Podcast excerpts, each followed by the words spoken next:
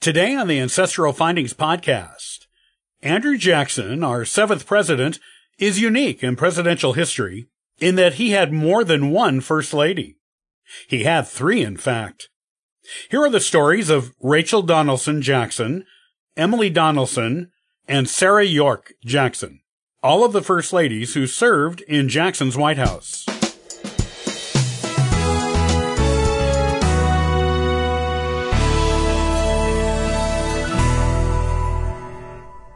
Our seventh First Lady was not just one woman, but three. And all were relatives of President Andrew Jackson. Jackson's wife, Rachel Donelson Jackson, was technically First Lady, but never served because she died between Jackson getting elected and inaugurated. In her place, Rachel's brother's daughter, Emily, took over First Lady duties for her late aunt. When Emily died of tuberculosis at the young age of 29 during Jackson's time in office, his daughter-in-law and wife of his adopted son, Sarah Yorke Jackson, took on the role. Rachel's family were among the first European settlers in Tennessee, and she was considered beautiful and much sought after by suitors. She married Lewis Robards of Kentucky when she was 21, but the marriage was not happy. Rachel believed Lewis would file for divorce and return to live with her parents two years after getting married.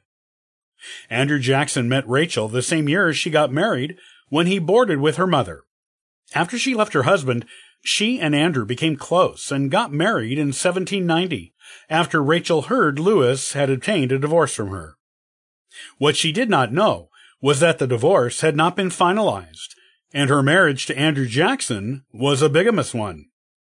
Lewis heard about Rachel's marriage, accused her of bigamy and adultery, and obtained a real divorce from her in 1794. Because of this, and the fact that the Jacksons were Protestant, and only Catholic marriages were recognized in Louisiana, where they originally married at the time, they remarried, legally this time, at Rachel's parents' house in 1794. They did not have any children together, but legally adopted one of their nephews, a great nephew, and an orphaned Creek native boy. They also became legal guardians to numerous nieces and nephews who did not live with them full time. One of these children, Andrew Jackson Donelson, son of Rachel's brother, Samuel, became Jackson's protege and heir. Andrew Jackson and Rachel were very close, and their relationship was definitely a love match. However, she did not like the spotlight, and his political ambitions often put them in it. Her status as a convicted adulteress was used against Jackson in his presidential campaign against John Quincy Adams. This public attention to what she considered a very personal matter caused her to become depressed, and she expressed a desire to never have to live in the White House. She spent much of the campaign crying and being depressed which was only compounded by the death of her Creek son from tuberculosis and the discovery of a heart condition from which she was suffering. Jackson was elected president, but Rachel died of a heart attack before he was sworn in. He held on to her until he was pulled away and refused to leave for D.C. until he absolutely had to. He viewed the press as her murderers and said at her funeral that he would never forgive them. Rachel was buried in the white gown and shoes she purchased for the inaugural ball and buried on the grounds of their home, the Hermitage.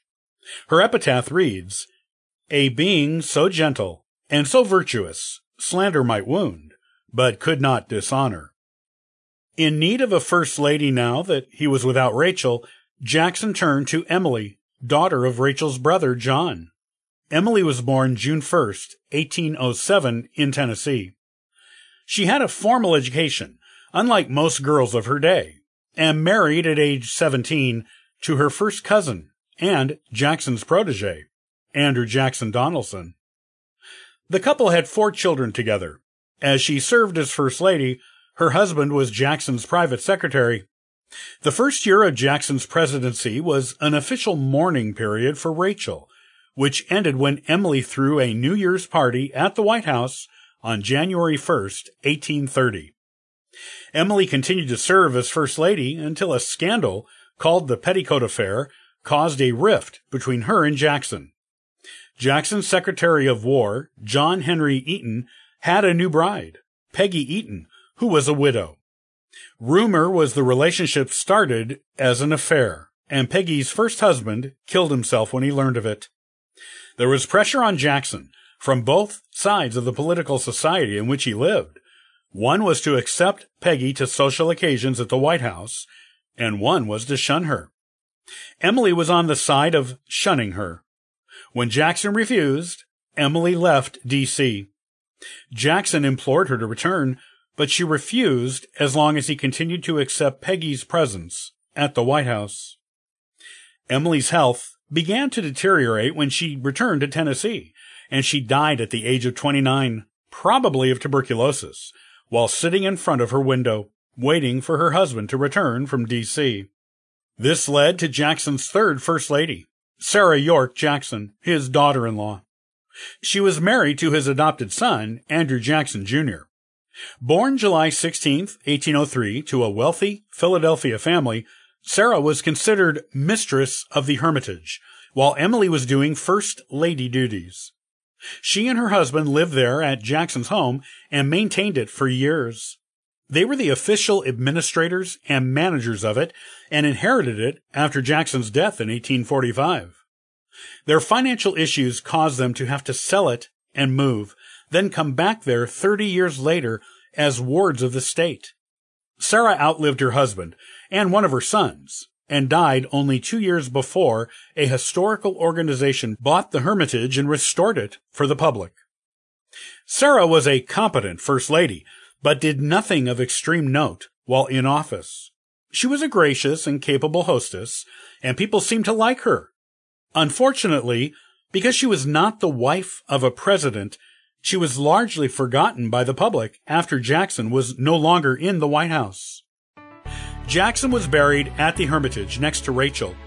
Their elaborate and decorative tomb is a popular attraction there today. All three of his first ladies did the job well. But there was only one who Jackson really wanted at his side in the White House. And that was, without question, his true love, Rachel.